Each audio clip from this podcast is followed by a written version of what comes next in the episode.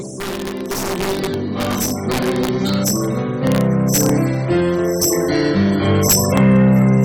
Hallelujah. Glory to God. Give the Lord a hand clap of praise. Hallelujah. Say something. Let the people on the listening to the podcast know that there's a church here that I'm preaching to. Amen. Praise the Lord. Well, children, nice to see y'all. God bless you. Y'all look lovely. My goodness. Look at the beautiful little Easter dress already. Hope you got another one, or you can wear that one again next week. 1 Corinthians 1:18, the King James says, "For the preaching of the cross is to them that are perishing foolishness. But unto us which are saved, it is the power of God." And everybody said, Amen. Amen. Put your ribbon in John chapter 12. That's where we're going to be today. Father, thank you for this time together with your children. Thank you that we have the health and the mental capabilities to seek you and to serve you and to know you.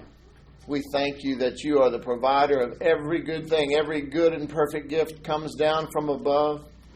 And we thank you that you are the giver, the lover. We thank you for teaching us how to love, Lord Jesus, by giving of yourself so perfectly. Help us to learn and grow, learning more about that perfect gift and about you today. In Jesus' name, amen. Amen.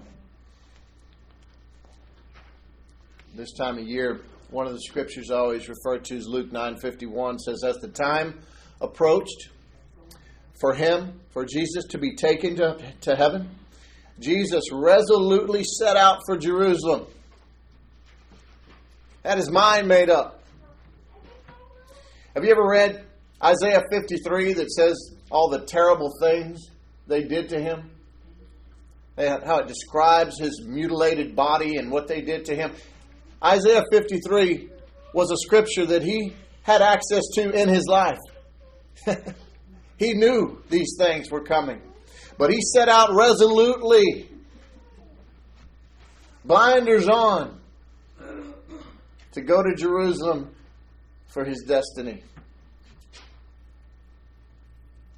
Psalm 138:8, what says what he was saying. In his mind, in his heart, is that the Lord will perfect that which concerneth me. Thy mercy, O Lord, endureth forever. Forsake not the work of thine own hands. The Lord will fulfill his purpose for me. I want to tell you that God always desires and is willing to accomplish everything that he has for your life, that he has written and planned, and it is good. Unlike the psalmist in this old covenant scripture of Psalm 138:8, who seemed to believe that God was good and that he would perfect things which concerned his life, he also felt the need to ask God not to forsake him, didn't he? As new covenant believers in Jesus Christ, though, he has promised he will never leave us or forsake us, and that it is his desire that we be saved and that we be in good health and prosper in every way, even as our souls prosper. We're not like those who lived under the old covenant. We have a better covenant with better promises. Now that Jesus has come, now that the Holy Spirit has been poured out for us. But at the same time, we have to understand that God doesn't use his sovereignty. I mean, God is the alpha male. God can do anything, no doubt. But he does not use his sovereignty to control every detail of a believer's life. And preachers that preach that whatever happened, that was God's will, that's a lie from the devil. You have a part to play. It's a relationship. If you got married and then just decide, well, I'm just going to sit here from now on. How would that go over? There are things that are expected of you, things that are necessary for on your part. You know, if it's one-sided to the core, that it might work for a little while, Well, that person's going to get real tired and bitter after a while. That's right. I want to tell you that we have to cooperate with God. And it's His desire that we do. And not only that, He provides all the tools that we need, the power that we need to do that, the wisdom that we need. Everything comes as a byproduct of the relationship as we press into Him and learn and grow.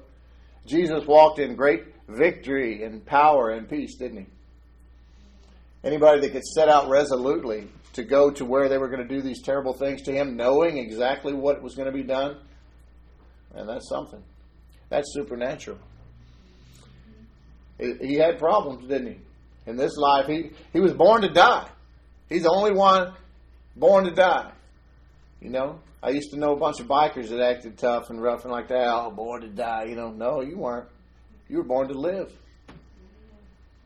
If you don't change your ways, you're going to experience death in a jail cell filled with flames for all eternity. But just thinking about Jesus today, 30 years old, heading to Jerusalem, ministering the love of God all along the way to people who rejected Him and were soon to kill Him. He trusted that God would perfect those things which concerned Him, and He certainly did. Because of that trust, though, He had in the Father the amazing relationship and bond Jesus had with the Father. He lived a life of faith. He lived a life of total faith in what God said and what the Word said about Him. And this is our objective, looking at our purpose today. We look in on the life and ministry of Jesus and His journey to the cross, but we're growing and strengthening our relationship with Him on the way. We're walking with Him. We're seeing Jesus. And as we behold, as we look upon and meditate and magnify Jesus and the life of Jesus, we're becoming more and more like Him, aren't we? Isn't that what we talked about last week? Yeah. Glory to glory. We're being changed into His image. This is Palm Sunday. A lot of people may not really understand what that's all about, but 400 to 500 years prior to Jesus' birth, again, these are scriptures that Jesus had access to. Before He arrived in Jerusalem for this last week to fulfill His destiny, Zechariah had prophesied about this event, and that's what we now call Palm Sunday.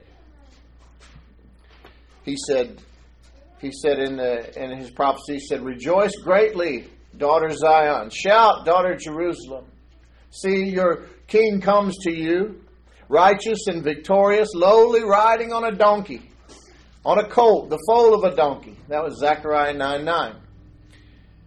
Now, this prophecy was fulfilled in every particular. And it was a time of rejoicing. Oh, man, the people were glad. Not just His disciples, but He had lots and lots of fans and people that were really there to celebrate Him. They took palm branches. They lined the streets. They were shouting for Him. Unfortunately, the celebration wasn't going to last, though, was it? The crowds, just like today, so carnal, only natural things could they fathom. They were looking for a Messiah, a Savior, who would rescue them politically and free their nation from bondage. But Jesus had come to save them spiritually. First things first. Mankind's primary need is spiritual. We are spiritual beings. Not political, not cultural, not just patriotic, national beings. Those things are fine in their place. but not when you exalt them above the spiritual being that you are and the necessity of your salvation and the relationship with Jesus first. And Jesus came to provide that. He said in John 12:24, he said, "Verily, verily." Whenever Jesus says, "Verily, verily," he's like, listen, I'm telling you the truth. Come on, listen to me now. It's just sad that God has to say that to us. Everything he says is the truth. "But I say unto you, except a corn of wheat fall into the ground and die, it abideth alone. But if it die, it bringeth forth much fruit. So we're in John 12 today. I love it. Jesus compared his death to the planting of a seed. I love planting things. I haven't kept my vegetable garden for the last couple of years, but I'm always planting everything. Trees, and flowers, and I do have some vegetables coming up. But like a seed, Jesus said he was going to be planted in the earth and he would rise again and bring forth much fruit. Many people like him, you, he's talking about. That's you. You know that? That's what he meant. He was comparing his death and resurrection to a grain of wheat being planted in the ground. A grain of wheat, it has to go in and it dies by being planted in the ground before it can grow and produce more wheat. And Jesus was also going to be laid in the ground in a tomb for 3 days. But just as that single grain of wheat finds new life through its death and multiplies itself many times over, so Jesus also would rise again and bring many others with him from death unto life. Glory to God. Now, look how Jesus spoke about this seemingly terrible situation, and made it positive. Knowing what he was facing, he always talked positively about it. Again, this is supernatural. And that's what we should do, by the way. But how did he do that? He was thinking about you. He was thinking about you. First of all, he has this amazing relationship with the Father. And he trusted him perfectly in all that concerned him. Just as you can today. My wife and I were talking about this just yesterday. Oh, how much easier if we just agreed with God regarding everything. Even the things we don't understand. Or the things that might hurt a little, if we just line our lives up with his word and just agree with him to see the blessings that would come and how much less stressful this life would be. Hebrews 12:2, Jesus said, the Bible says, "Looking unto Jesus, the author and finisher of our faith, who for the joy that was set before him, endured the cross, despising its shame, and is set down at the right hand of the throne of God." Glory to God. He knew what was coming, but he wasn't naturally minded. He wasn't carnally minded. He knew this world was just a serving ground. His home was in heaven, and he was trying to get us all there with him. Amen? He looked past the cross, despising the shame of being hung, suspended between heaven and earth, naked and beaten and brutalized and spit upon. He looked past that, seeing you in his future. He says, worth it. It's worth it.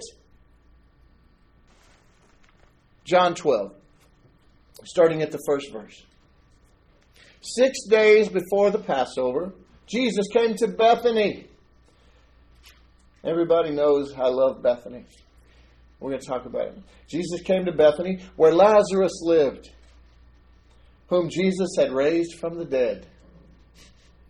How would you like to go see your buddy How much do you think he would love you and welcome you into his home if you had raised him from the dead? Here a dinner was given in Jesus' honor. Martha served while Lazarus was among those reclining at the table with him. Then Mary took about a pint of pure nard, an expensive perfume. She poured it on Jesus' feet and wiped his feet with her hair. And the house was filled with the fragrance of the perfume. Oh, can you just place yourself there? Smell that wonderful fragrance. Passover is a Jewish festival, and it commemorates the Jews being freed from slavery in Egypt.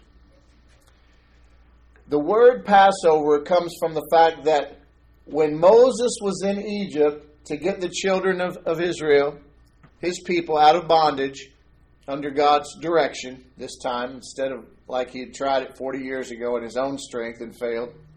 He was 80 now, and now he was submitted to God, so he was powerful. God had commanded the death angel to go to every house in Egypt and kill all the firstborn males of each household or family. God inflicted 10 plagues, didn't he, upon the Egyptians before Pharaoh would release the slaves. But the 10th and the worst of these plagues was the death of the Egyptian firstborn.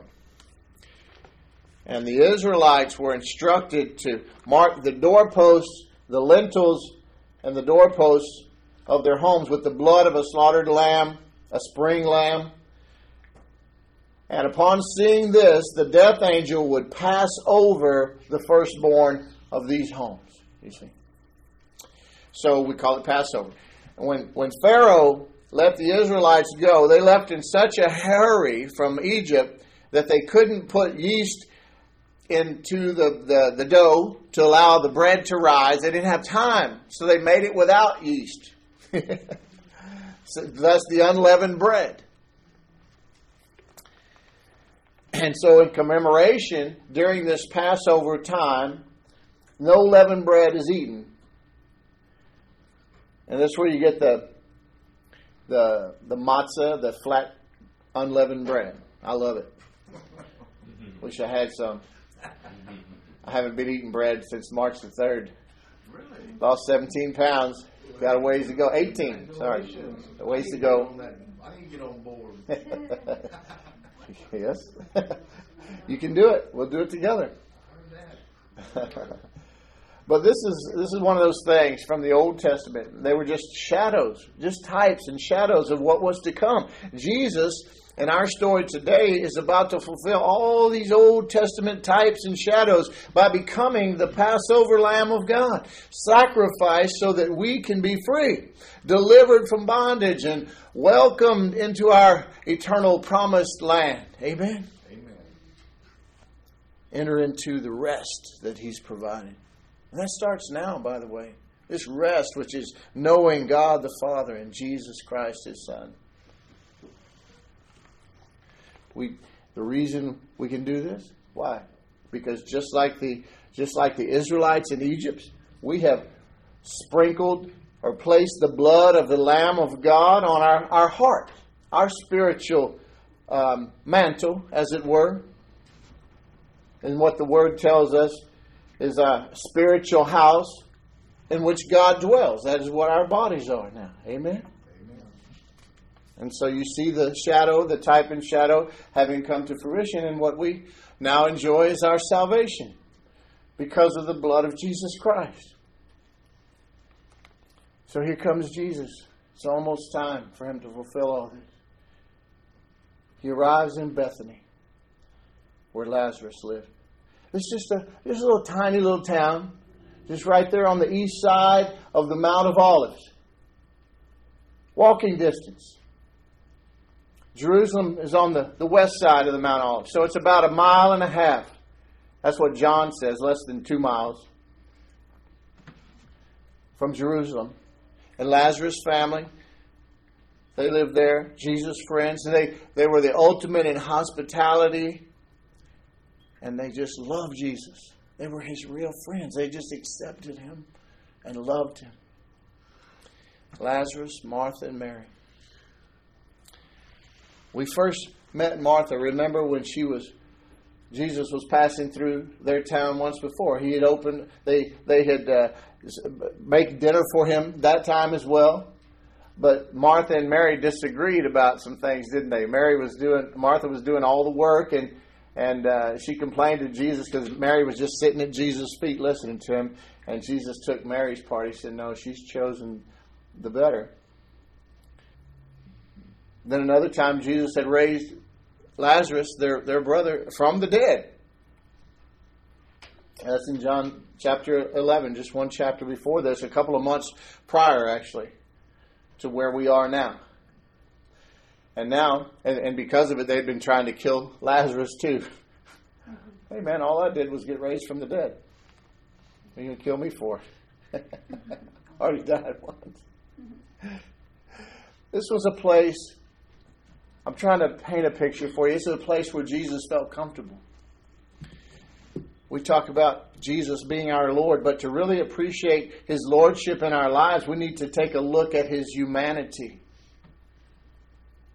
his thoughtfulness. Remember the woman at the well who was so rejected in her society for the things and choices she had made and the life she was living, how Jesus was so kind and loving to her. His resolve to accomplish the Father's will was just amazing.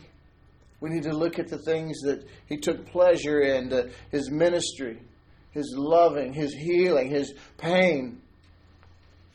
Jesus had a lot of false friends, but not in Bethany.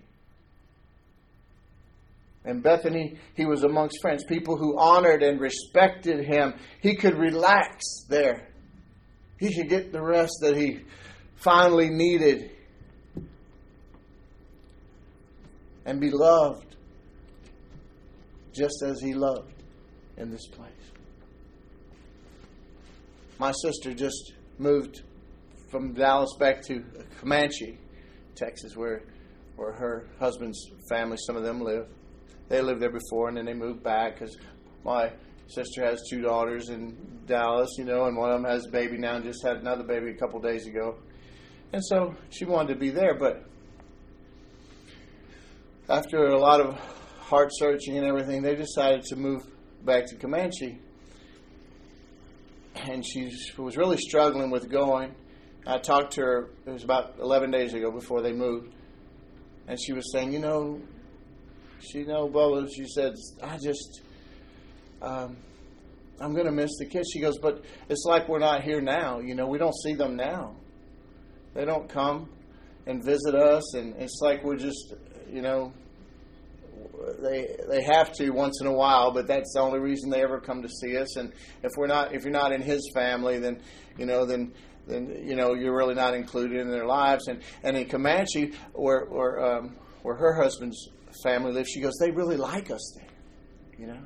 They love us. They actually come to see us and they really like us.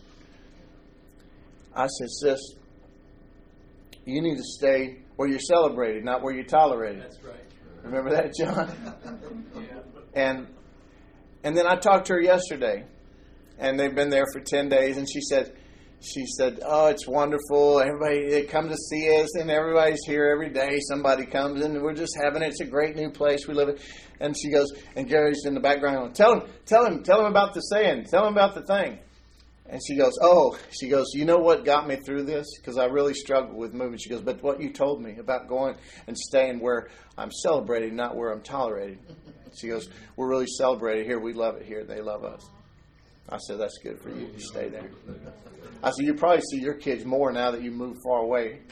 But every man and woman needs this. They need a Bethany in their lives. We all need to be loved. We're created in God's image, who is love, and he's ultimately the source of that love. But women's number one need is to feel safe and protected and loved. And a man's number one need is to be respected, honored, loved. Without those things, neither male or female will really prosper or be all they can be. So in Bethany, Jesus had all these things, you see. He was free to be himself and not to be criticized. No rejection, no betrayal, only love, welcoming on, smiles, good friends, friendship. The food sounds good too. I'm sure Jesus was tired. He had, he never went more than, 30, 50 miles from his home. But he walked everywhere he went. And he stayed busy. I know he was tired. Plus all the things on his mind about the things he was about to endure. I'm sure he needed this. He needed this. So here he is, tired from the journey, heading toward what he knew would be his own brutal treatment and death. Yet for a moment he gets to relax and be celebrated a little bit. There's someone there named Simon the leper who we only hear about once, this one time. He lived there in Bethany. He's not mentioned anywhere else in Scripture, but I'm sure in my heart that he's a man that Jesus had healed from leprosy in the past. Because they called him Simon the leper, Jesus wasn't going to be at a leper's house having dinner without having healed him. Trust me.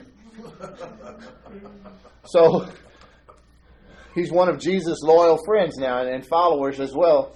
And in any case, the story takes place at a feast in honor of Jesus at Simon the leper's house. And if you take the accounts of Matthew and Mark, along with the account that John gives here, you'll see that Jesus arrives in Bethany 6 days before the Passover. And then 2 days before the Passover, they have a feast for him. And basically showing their love and appreciation, their respect for him. See, he'd been going back and forth to Jerusalem, teaching and so forth. And really, they're giving him the send-off to Jerusalem for the last time where he would meet his destiny. I'm sure they weren't aware of this. Even though Jesus talked about it all the time, people seemed oblivious to the truth of the matter. But he was about to suffer and die on the cross for us. So here we are in Bethany, this dinner for Jesus at Simon the leper's house. And just picture it. Simon sitting there at the table. He'd been healed of leprosy, this terrible thing. Lazarus was there, reclining at the table also, whom Jesus had brought back from the dead. The disciples were all around.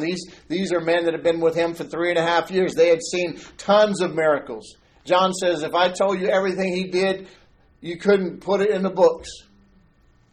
Blind eyes opened, food multiplied to serve thousands out of a little boy's sack lunch, basically. The widow's son raised from the dead. The woman with the issue of blood for 12 years just completely healed, made whole. Jesus walking on the water in the middle of the night, calming the sea. A couple of them had been with him upon the mountain of transfiguration. They heard the Father talk to him. Moses and Elijah were there too. Back from the dead, they were there ministering with Jesus, and the Father spoke, and they're all sitting there witnessing this. Goes on. And then there's Mary. Mary's there. Lazarus' sister, this is the third encounter that we've had with her in Scripture. She, the first time, remember, she was hollering from the other room because Martha was hollering at her from the other room to get Jesus to make her help her. But she's just sitting there with Jesus. She adored him. Mary just sitting there listening. He said to Martha, you worry about many things, but only one thing's really needed, and Mary has chosen correctly. Remember that? It will not be taken from her. I noticed he never had to correct Martha on this again, and she was still serving at this dinner we're talking about. So there's a place, but she had gotten it right. She knew to put him first. The next time, Mary was there when her brother died. And she was brokenhearted when Jesus arrived, what seemed to be 4 days late. Lazarus was dead in the tomb, rotting, and Jesus was looking for Mary, it says. She ran out to him, and again she fell down at his feet. Lord, if you had only been here. If you had only been here, she said, Lazarus wouldn't have died. But Jesus, when she cried, Jesus cried with her. That's where the Bible says Jesus wept. John 11:35. Well, he raised Lazarus from the dead that day, didn't he? And now, here we are about 2 months later. Lots of history between everyone now. Jesus saying he's about to go meet his destiny. And here's Mary again with a big, what would have been an alabaster jar, like clear or translucent, even colored maybe, depending on the minerals in the alabaster that comes from caves. She had this flask of perfume. It would have been a long, narrow bottle, and when you break the top off of it, you use the oil or the perfume that was in it. And this was very expensive nard, they called it, from the mountains of India, you see. She paid a lot of money for this. Now, it was customary at religious feasts in that day to anoint people with oil. But Mary came and poured what amounted to a year's wages of this oil. She poured it out right on Jesus' head. That's what it says in Matthew and Mark. And also on his feet. That's what it says here in John. And then she wiped his feet with her hair. And the whole house was filled with this beautiful fragrance. You can only imagine. And then people, mostly the disciples actually, they started to criticize her for this. It says in Matthew 26, verses 8 and 9, when his disciples saw it, they had indignation, saying, to what purpose is this waste? Waste, they called it. For this ointment might have been sold for much and given to the poor. This was Mary's beautiful gesture of love and respect and honor. She didn't care what others thought of her. I think Mary really got what was going on. And she loved the Lord Jesus so much. She was so grateful to the Lord that she wanted to show her appreciation, her affection. But it says they were indignant, and it hurt her feelings. I'm sure. Can you imagine? In Matthew's account, it says when Jesus understood it, and it means when he realized what was going on, what they were doing to her, he said, he rebuked them. He said, why do you trouble her? Leave her alone. It says this, aware of this, Jesus said to them, why are you bothering this woman? She has done a beautiful thing to me. The poor you will always have with you, but you will not always have me. When she poured this perfume on my body, she did it to prepare me for burial. Truly, I tell you, wherever this gospel is preached throughout the world, what she has done will also be told in memory of her. Mm-hmm. What a legacy. Mm-hmm. Praise God. It says, then one of the 12, this one was Judas Iscariot, his betrayer, went to the chief priests and asked, what are you willing to give me if I deliver him over to you? So they counted out for him 30 pieces of silver. And from then on, Judas watched for an opportunity to hand him over, to betray Jesus. You know, Judas, he didn't care about the poor, did he? He was a thief. Isn't that what it says? Right here in this chapter, John 12:6. He said this not because he cared about the poor, but because he was a thief. And having charge of the money bag, he was the treasurer for the ministry. Having charge of the money bag, he used to help himself to what was put in it. He'd been stealing all along. Jesus knew it too. He made this pious statement to mask over his true motives, didn't he? He was a hypocrite. He was a liar. Satan is the father of lies, of course, and a lying, stealing character opens the door for Satan to come into the lives of people. Those who don't love the Lord are always critical of those who do. But we need to be so aware of God's presence in our lives, aware that Jesus is always with us, will never leave us or forsake us, that things people do and say don't bother us. We need to get to the point where we say, I'm not ashamed of the gospel of Jesus Christ, for it is the power of God unto salvation. Those who do not believe, do not understand. The Bible says it's foolishness to them, this preaching of the cross. All this trouble from all these Muslims in the world today, these radicalized people. You know, in that faith that they believe that Jesus was a prophet and a good man, they say. It doesn't add up because then they want to kill his followers, but they don't believe he died on the cross. He wouldn't do that. God wouldn't have one of his prophets hanging on the cross. They just use their own natural reasoning, you see. And so, what's left? If you don't have the blood of Jesus Christ shed for you, if you don't have a Savior, then you have to earn your salvation. You'd be mad too. Every religion in this world is trying to earn their way to God, except for Christianity, who has a Savior, who's provided salvation as a free gift for all those who put their trust in Him. Hallelujah.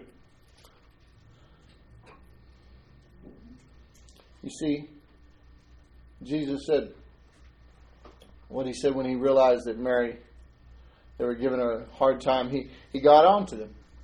And I tell you, the Lord is watching. The Lord is aware of every one of His children. And if you're being persecuted for His name's sake, you should feel honored, really.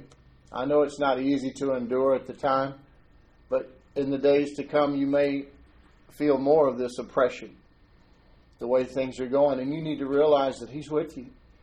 He's not going to leave you or forsake you. And don't stop. Don't stop serving Him. Don't stop believing and trusting in Him. It's really an honor to suffer this persecution for His sake.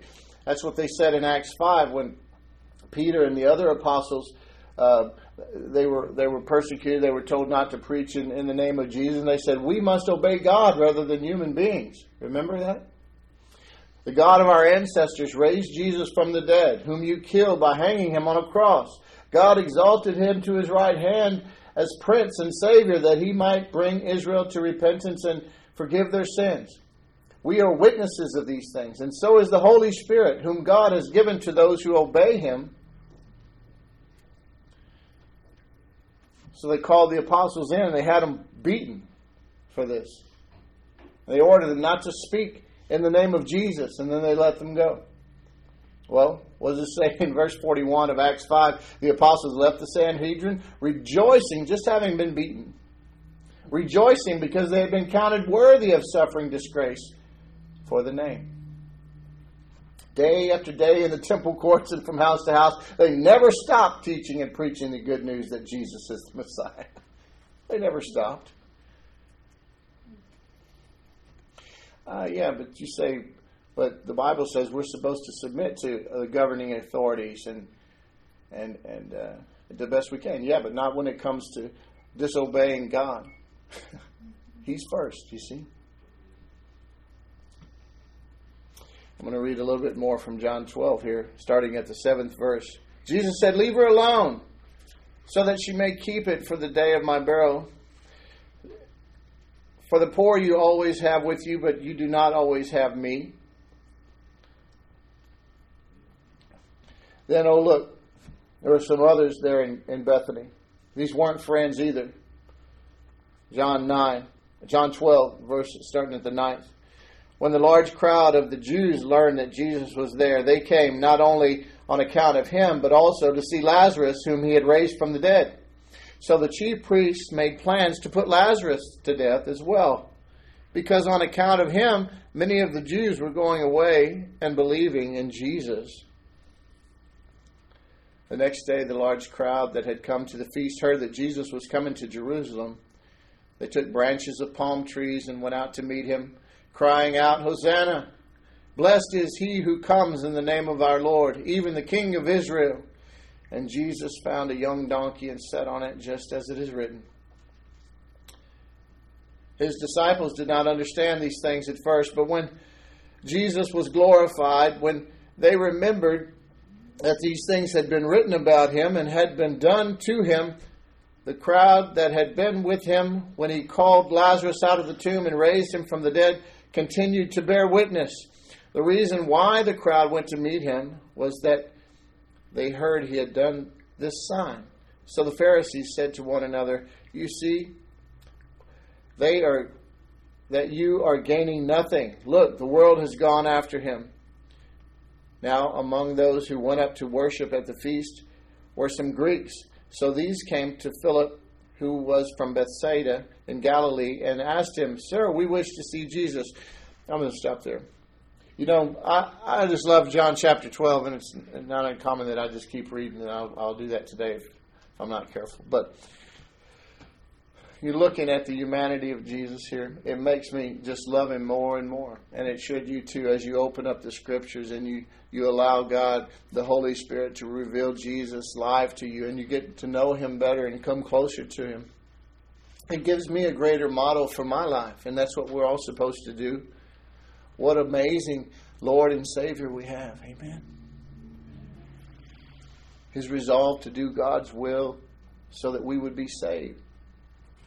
His compassion, his sensitivity, his wisdom, his love. Who do you see yourself as today at this dinner, at this meal they were having at Simon the leper's house? You see yourself, ladies, as Mary, adoring the Lord, sitting at his feet and learning from him, putting him first before all the other things that you have to do, giving him all your admiration and love. Maybe there's some Marthas here who just caught up in trying to serve him and others in life, and you're just wearing yourself out to try to get everything just right, just to find out that what you really need to do is continue serving, if that's your gift, but to take a lesson from Mary and learn to just sit at the Lord's feet and let him minister to you. I'm probably one of the Simon the lepers. I'm so glad to be healed of this plague of leprosy, being forgiven and cleansed and bought with his redeeming blood. Amen? Amen. No matter who you are in this picture, he loves you. You know? He loves you so much. He has great things in store for you. But all the things that he's provided, all the things that he's written for us, I say it over and over again, they don't just happen automatically. There are spiritual laws governing the blessings and the plans that God has for us, and we have to learn to participate and agree with God. Amen? I know we don't have any Judases here today, thankfully. But some of us may have been at one time, you know, just hypocrites, completely self-absorbed and greedy and jealous and selfish. But the only reason I bring it up is because I want to tell you, Judas could have repented. He had many opportunities to do that very thing. That's why Jesus never said anything to him while he was stealing from him all the while. We can always have a moment. We can always have an encounter with God as long as we're drawing breath. That's why God has put off Jesus' return. Because he's patient with us, not wanting for anyone to perish. Jesus died for all of our sins, just like he did for Lazarus and Mary and Simon. There were some religious leaders there that day too, big crowd, looking down their noses, set in their ways and their ideas of what religion should be comfortable, not wanting anyone to disrupt the apple cart, as it were. So hard-hearted that they rejected the Son of God, knowing He was from God. They plotted His death. They were more afraid that Rome would discipline them and ruin the good thing that they had going there if they allowed Jesus to continue working miracles and causing a stir, so they had Him killed. Proverbs 29:25 says, "The fear of man brings a snare."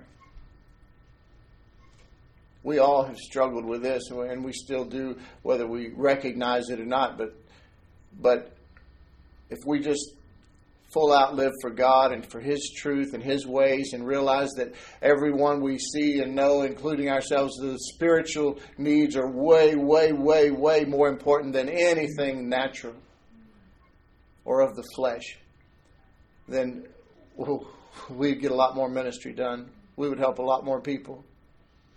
I know people that have struggled with this man-pleasing spirit. They're so afraid that someone's going to be upset or offended. And that's really not a bad quality, except when it interferes with God in your life. I quoted this passage from this verse from the Casting Crown song that I really love. It says, "You are loved. If your eyes are on the storm, you'll wonder if I love you still. But if your eyes are on the cross, you'll know I always have and I always will." The preaching of the cross is foolishness to those that are perishing. But to those of us that are being saved, it's the power of God. Father, thank You for Your precious word, for teaching us today, for giving us a glimpse into Your beautiful life, Your dedication, Your service, Your bravery, into Your friendships and Your hardships. Thank You, Father, for loving us and helping us to keep our hearts open to You, to be mindful of You all day, every day that You give us, knowing that the time is short for Your imminent return, and eagerly awaiting Your return. Not to be fearful of man and what they can do to us, but to know and trust in the fact that You are with us. You will never leave us or forsake us. That we are kings and priests forever in the kingdom of God, children of God, who will live and reign with Jesus Christ, who will judge angels. Thank You, Father, for helping us to see the power and authority that we have in Christ, and to know that our words are powerful, and that we need to speak life into every situation and circumstance, and never negative or death. Never allow the enemy to have his way in us to get us to create things for him. We will only speak the love and blessings of God based on the perfect, redeeming power of the precious blood of Jesus Christ shed on the cross for us and for the many. We thank You, Father. We thank You, Lord Jesus. We thank You, Holy Spirit. In Jesus' name, amen. Amen.